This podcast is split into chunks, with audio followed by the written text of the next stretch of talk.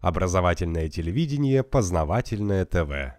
Совсем недавно был обмен военнопленными. Я забирал наших ребят, ну, активистов, да, там и ополченцев, э, солдат армии Новороссии.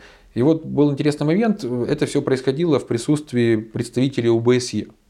ОБСЕ западные журналисты очень ждали какого-то украинского солдата, которому якобы у нас в плену отрубили ноги. Ну, то есть я не знаю, зачем это надо было делать, да, отрубать ноги, а потом отдавать.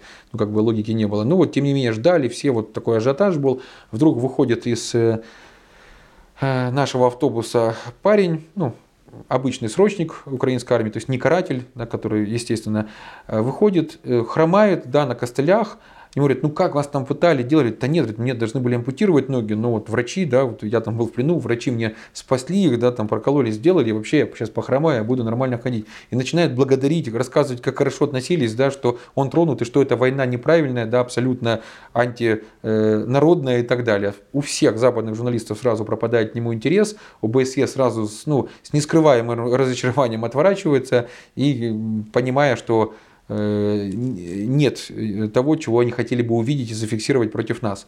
Тут же подходят наши ребята, которых били, которых пытали, у которых переломаны пальцы рук и ног, да, и это видно, что оно хоть и позаживало, но все абсолютно корявое, синее, да, то есть остались там и синяки, и все остальное, плюс места ожогов, и опять же эти мерзавцы в плену нашим ребятам раскаленным штык-ножом делали чуть ниже пояса, да, э, свастику, классическую свастику. Ребята, то есть вырезали, что ли? Э, не вырезали, а раскаль, раскаленным, то есть делали такое тавро. Ну, это, выжигали. Да, выжигали. Это просто страшно, это боль там была, ну, понятно, что людям тяжело это вспоминать, и тем более, как ты это теперь сведешь, ну, у тебя это на всю жизнь уже получается.